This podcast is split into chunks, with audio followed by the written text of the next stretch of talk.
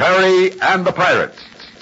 Well, Terry and his friends have arrived safely in Minchow, And the town is all snowed in, so there's little chance of getting a plane to fly them back to Chungking or Singapore.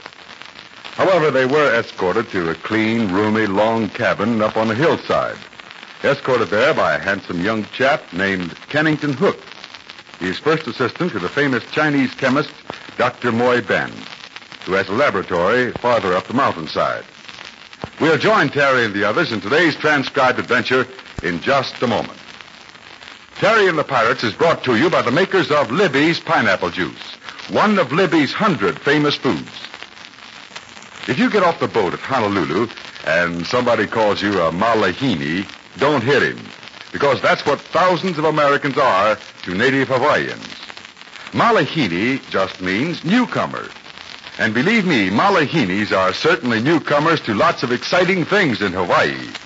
Surfboarding, volcanoes, Leis, Waikiki Beach, and Diamond Head. Another native Hawaiian, you may be a Malahini too, even though you never visited Hawaii, is Libby's pineapple juice. But once you've tasted Libby's, you won't be a Malahini long. Because there's a drink you don't forget. It's so darned good with a flavor that calls you back again and again. There are two big reasons why Libby's pineapple juice has that extra unforgettable flavor and richness. First, Libby's pineapple juice comes from Hawaiian pineapple, known everywhere as the finest. And Libby's is this finest juice canned at its finest. I mean that Libby takes the juice from Hawaiian pineapple, actually ripened on the plant, at that moment of peak flavor fullness. Then it's canned in Hawaii and brought to your neighborhood store. No wonder it's so swell. And it's as good for you as it is good tasting. Supplies important vitamins C and B1. For something the whole family will rave about, tell Mother to get Libby's pineapple juice. L-I-B-B-Y-S.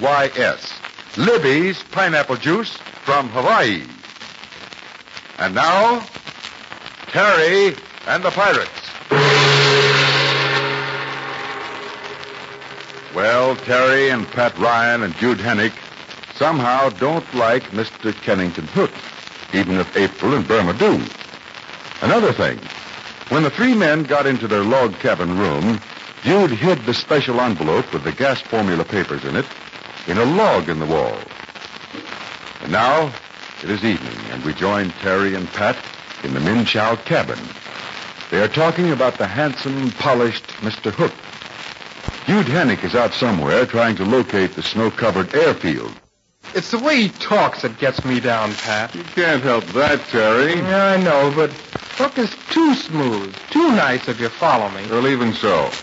He must be a pretty smart chap in spite of his manner. He's Dr. Moy Ben's assistant. You don't hold a job like that just because you have wavy hair and a dimple. No, I didn't say there was anything dumb about him, Pat. Now, look, Terry. Just because he makes a hit with the gals, let's not get sore at him. After all, he's a new face. You can't blame them for giving him a smile. Yeah, I guess it's the way he talks that gets him. Well, it is rather pleasant to hear somebody use the King's English once in a while. I know I don't talk so well, and you've been slipping lately. As for Dude, well, it's a toss-up what he's trying to say. Okay, have it your own way, but I still don't like that Mr. Hook. Come on, let's go out in the big room and stand by the fire. Oh, just a second, Terry. Draw the curtains on that window, will you? Yeah, sure. What's up? I just want to check and see if those gas formula papers are safe. You see, only you and Dude and I know where they're hidden. Well, if they're so important, then Dude better give them to Dr. Moy Ben and get him out of this place. Well, Dude thought he'd do that tomorrow. Maybe we can all take a walk or ride up to the laboratory and... Uh, here we are. Fifth log from the top. You got to remember that. The envelope there? Now, wait a second, Joe. Yeah. yeah, I can feel it. Snug as a bug in a rug. And no chance for anybody to find it. Yes? Miss Burma requests the pleasure of your company to sit around the log fire this evening. Hey, what am I, an orphan? Mr. Terry and Mr. Ryan will be delighted to accept your kind invitation. Yeah, we're on our way out right now. Well, it's really nice out here, but I got tired of staring into the fire all by myself. Uh, by the way, Burma, where's the other fellow? You know, Kennington Hook? Now, you're not going to let him spoil this little vacation, are you, Terry? No, not a bit of it. He doesn't mean anything in my life. That's what I thought. Sit down, Pat. I'll get another log for the fire. Hey, you look mighty nice this evening, Burma. Why, Mr. Ryan, I'm blushing. Yeah, if I had some music, I'd ask you the first dance. I say, Teddy, old boy, doesn't she look like a Christmas package in that outfit? Where'd you get it, beautiful? I didn't know they had stores in Minchow. well, if you look closely, Pat, you'll see I've taken an army outfit and made a ski suit out of it, that's all. Well, looks mighty nice. What's April wearing tonight? About the same thing. We worked on these suits all day. Don't tell me you got all tricked out just for us. Why, don't you think you're worth the effort? Uh, you can't fool me. You're expecting company. Well, I um, I do have a little surprise for all of us. What'd I tell you? Well, I've arranged to have Dr. Moy Ben come here. You what? You arranged for the famous chemist to. Certainly. That's so amazing. Kennington Hook, his assistant, suggested that the doctor join us here this evening. You see, Terry, it takes a woman to manage things. You and I had fooled around Minchow for days trying to get to see Dr. Moy Ben, but Burma I simply. get it. Mr. Hook is going to bring the doctor here. And... Yeah, I thought it'd be nice to meet him here. Simple, informal evening before the fire. Uh-huh. Well, I'm going outside and bring back a few logs. May as well have a big fire for such an important guest. Pat, No? what's wrong? What do you mean, what's wrong? Oh, you don't have to pretend with me. You haven't been yourself since you arrived in Minchow. Neither has Terry a dude. What is it? Have I done anything or, or said anything? You? no, Burma, not a thing. Well, it's something. Well, maybe it's because I'm not used to taking things easy. None of us are. Maybe it's the good old Christmas spirit. Maybe that's what it is. Oh, I wonder. Maybe it's this chance to rest and relax. You know, Pat, I have a feeling that neither you, nor Terry, nor Dude Hennick like Mr. Hook. Oh, but really, now he's not such a bad sort after you know him. I know him in Singapore. He was a swell chap, a perfect gentleman. Uh-huh. But is there any reason why we should dislike your friend? Perhaps you just imagine it. Just go right in. Oh, here's Hook and I. hey, that's pretty good, huh, Hook and I? Uh, no, I guess it isn't so funny. Well, uh, good evening. Good evening, Burma. Mr. Ryan. Is, um, is he here? Good evening, Ken. Is who here? Dr. Moy Ben. He came on ahead. Likes to walk, you know. I had to stop down in Minchow for a moment, and he... No. Well, he hasn't arrived. Well, he'll be along in a moment, no doubt. Well, take Ken's coat, Terry. Oh, don't bother, old chap. I can manage. Fire feels good. As I was saying, it's unusually cold tonight, but he insisted on walking. Well, shut the door, Terry. I know it's cold.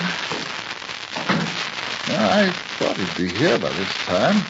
Started to walk up the trail from town. Mm, You suppose he could have taken the wrong road? Oh, I hardly think so, Burma. He's been here before. I, I mean, he, he knows where this cabin is located. But I understand he's a pretty old man. Yes, he's about, well, about, He uh... may have slipped and fallen. Hmm, yeah. But he would walk.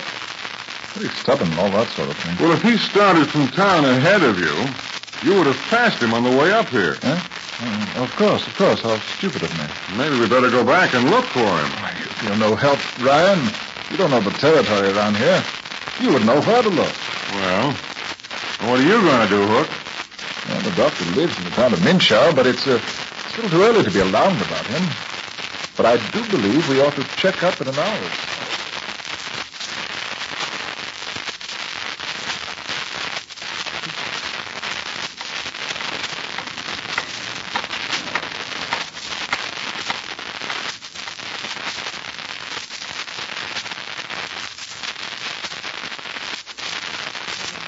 Several hours, Terry. Yeah. Uh, maybe I'd better wake April and tell her it's time to go to bed. How that girl can sleep. She certainly enjoyed that trip up here in the sleigh today. Yeah, no wonder she's asleep. She's singing almost all the way. She's got a good voice, you know that? Yeah, she ought to do something with it. If I had a voice like that, I'd be singing too. Uh-huh. We haven't heard anything from Pat about Dr. Ben yet. Pat promised to telephone if they found anything. Hey, maybe this trick telephone doesn't work, Burma. Nobody's tried it so far. The wires may be down from that snow. Now the phone works. April tried it. She would. Oh, there's somebody coming up the road now. Can't make out who it is in the moonlight. Coming this way? Yeah, maybe it's a dude. Been gone all evening looking for the airfield and the hangars. Hey, Ken Hook says we'd be lucky if we get out of here by Christmas. Christmas. Say, we ought to be doing something about that, huh? You're a long way from the good old USA, Terry. There'd be no cranberries on the table over here. Yeah, no turkey, but say, we could do something about a Christmas tree. There's, there's plenty of them growing out in the mountainside. Let's take a look out through the window. Is it dude? No, it doesn't walk like him. It's more like Pat. Yeah, it's Pat. Pat, did they find him? Yeah, Pat, what happened? Well, I get these gloves off. And thaw out these frozen fingers, and I'll tell you. Boy, it's cold out there. Yeah, it is getting cold. Uh, wait, Pat, I'll put another log on the fire for you. Ah, good. Ah, now, that's better. Well, Pat, tell us, did, did you find out anything about Dr. Moy Ben? Yeah, what do you think about all this? Well, right now, I don't know what to make out of it. There's some funny business going on around here somewhere. You really think so? Yeah. Mr. Hook and I searched every trail leading away from the laboratory. And every path that leads up here to this cabin. You couldn't find him, huh? No. Even asked about him in town. There's absolutely no trace of the doctor. That's funny. Could he have gone out of town or someplace? No, I don't think so. Checked all around. Someone would have seen him if he left by sleigh. You know the airfields are all snowed under. Well, a man doesn't just disappear into thin air. You know, Terry, we've got to get to the bottom of this. So far, all we know is that he started out from his laboratory for our cabin earlier this evening. And that's the last anyone saw of him.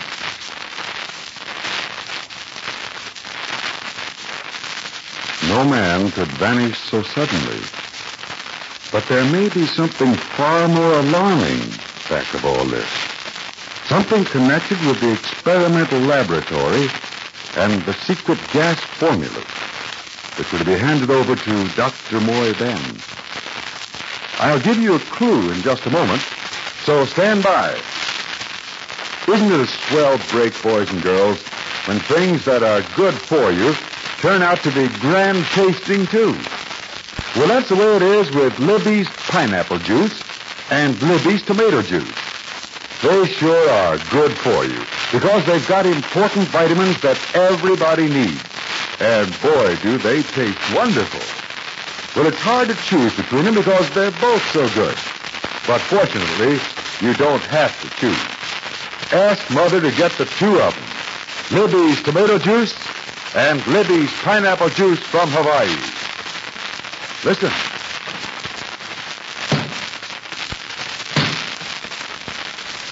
That's the sound of an axe chopping a tree in the Kunlun Mountains. And the man who chops that tree is a strange person. And in tomorrow's transcribed adventure, you'll meet him. And he may give you the answer to the disappearance of the famous Dr. Moy Ben. Now be sure and listen for a surprise and a thrill.